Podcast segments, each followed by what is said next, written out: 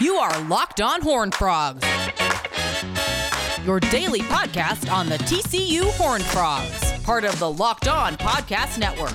Your team every day. All right, welcome into Locked On Horn Frogs. Steven Simcox here, your host. Sorry about yesterday. Uh, unfortunately, had a family member pass away, and so was you know dealing with some logistics with that. Was trying to figure out some things. Was just need a day to, to sort of process some stuff. So, my apologies. Back on Friday, hoping to have full week of shows next week. But I wanted to talk about uh, to start today the running back position at TCU because there was some clarity um, in what direction they might go moving forward based on some things that happened today. So, first of all, Zach Evans is officially moving on from the TCU football program. And uh, I think that's good.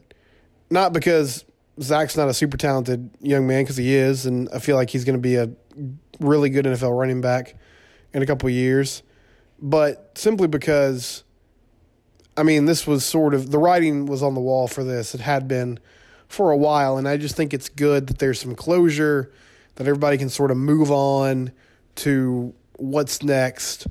What does this roster look like moving forward? So he announced today that he's headed to Ole Miss, which was a school that uh, had been rumored for a while. Lane Kiffin, the head coach there, obviously a really good offensive mind.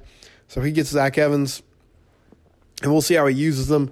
You know, I'm going to keep an eye on just how many carries he gets next year. I, I want to see how that plays out and if that was just a specific thing to TCU that he just wasn't getting a lot of touches or if that was Zach sort of making a business decision in some ways. But um, he's moving on. He's not in the program anymore. He's transferring to Ole Miss. So that issue has finally sort of been resolved. Um, on the other side of that, what does that mean for the running back position? You know, this is fascinating because last year I remember talking to Gary Patterson before the season on one of the radio shows I worked on. And he said this not just there, but multiple places last offseason that he felt like they had the most talented running back room in the country, right? Like they were super deep there. Um, and when he came on the radio with this, Darwin Barlow was still in the mix. Um, and then, of course, Zach Evans and Kendre Miller and Markway Foster. Well, then Barlow transfers to USC, which, you know, was at the time a bummer, but at the same time, everyone sort of understood okay, he's moving on because Zach Evans is going to step in and take the place. And it was sort of Zach and Kendre back and forth last year, but now Zach leaves.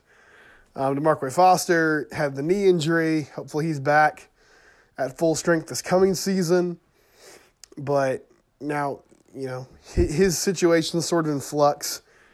And then you look up and Amonte Watkins, uh, who helped them out towards the end of last year, he hit the transfer portal. Um, and through it all, there was one guy there, Emari Demercado, who had a ton of experience and, you know, had played some in the past. And he had to come in and basically be the starting running back for the last few games of the year because Miller was banged up and Evans was dealing with a turf toe injury.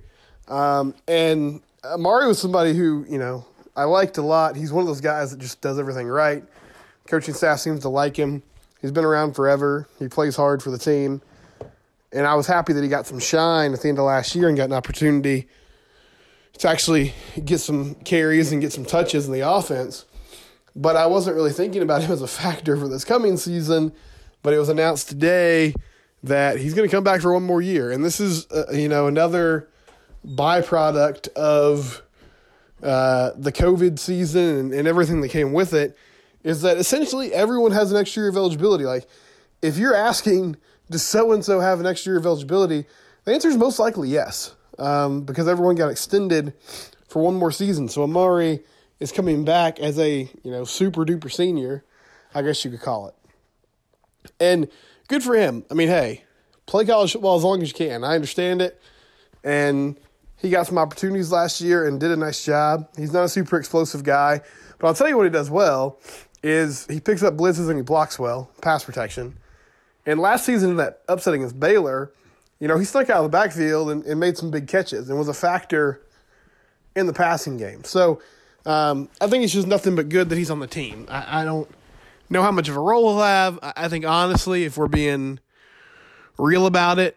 Uh, you, are probably hoping that he doesn't have a huge role, that he's not dependent on to get 15 to 20 carries a game, because that means that, you know, Kendre Miller has solidified himself as a starter, and there's some other guys behind him that can do big things. But this is a, a much different running back room than it was just a year ago. And and that's how college football works. And it's it's interesting to me that coming into the season last year, on offense, I probably would have said running back was the best and deepest position. I think you could, I guess, made a, an, an argument for wide receiver, but there was there was more proven talent, I think, in the running back room coming into the year. And on the defensive side of the ball, I honestly probably would have said the corners were the best part of the defense. And both those units struggled. Now, I mean, the running back room really only struggled because of injury. Like when Zach Evans was healthy, he was great. Um, when Miller was healthy, he was great. The corners, I think part of that was just the weight of expectation. People expected them to be good. And they also dealt with their own injuries. Ken Stewart was in out of the lineup. Noah Daniels was out of the lineup. CJ Caesar just really, really struggled.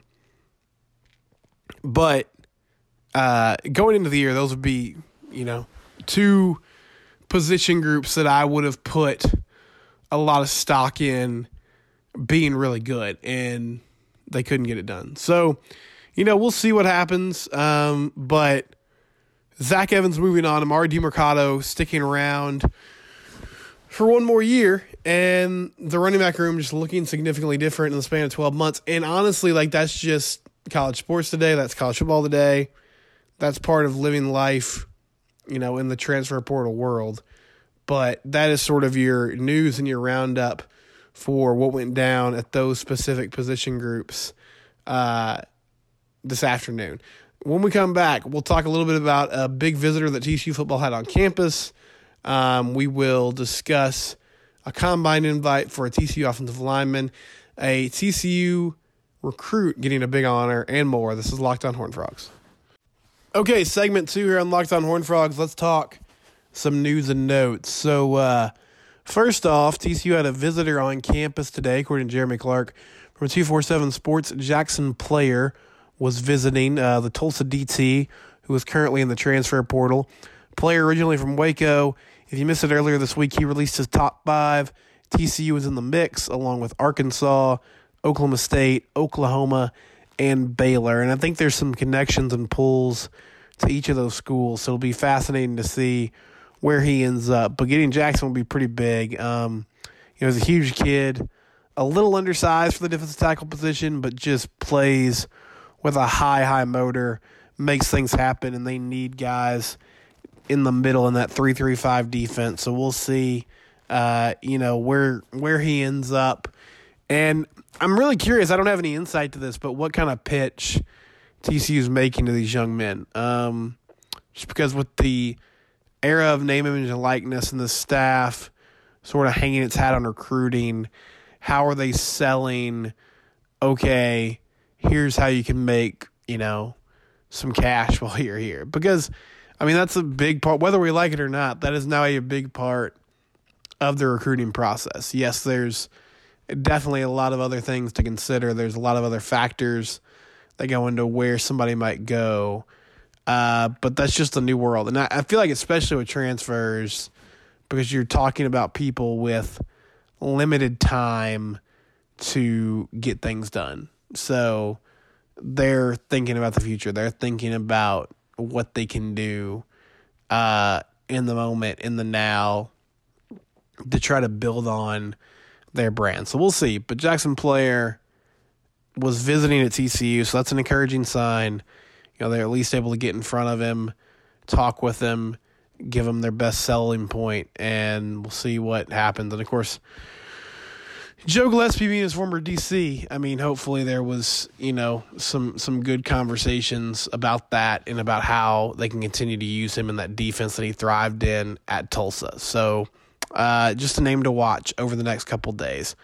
Also, uh, frogs going to the NFL. Um, Obinna Eze was named to the NFL Combine list. He got invite to the NFL Combine, so congratulations to him. uh, you know, he's huge, and that's really, I, I think, the thing that's going to give him a chance at the next level. I think Eze came in with a lot of hype.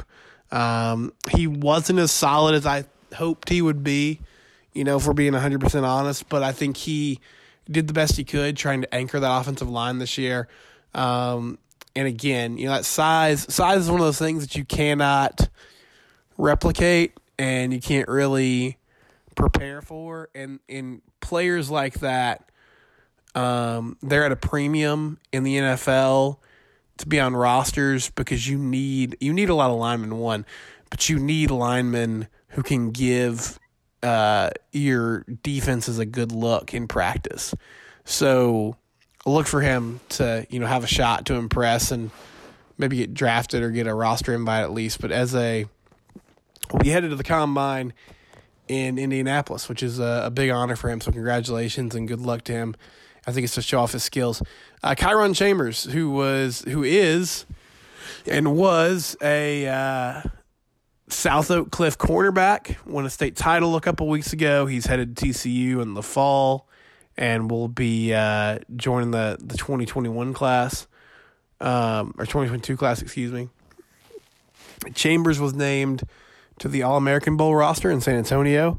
So, uh, congrats to him. Chance to go up against some of the best high school players in the country, which will be a big deal. I think this was a big get by the staff, flipping him from Arizona.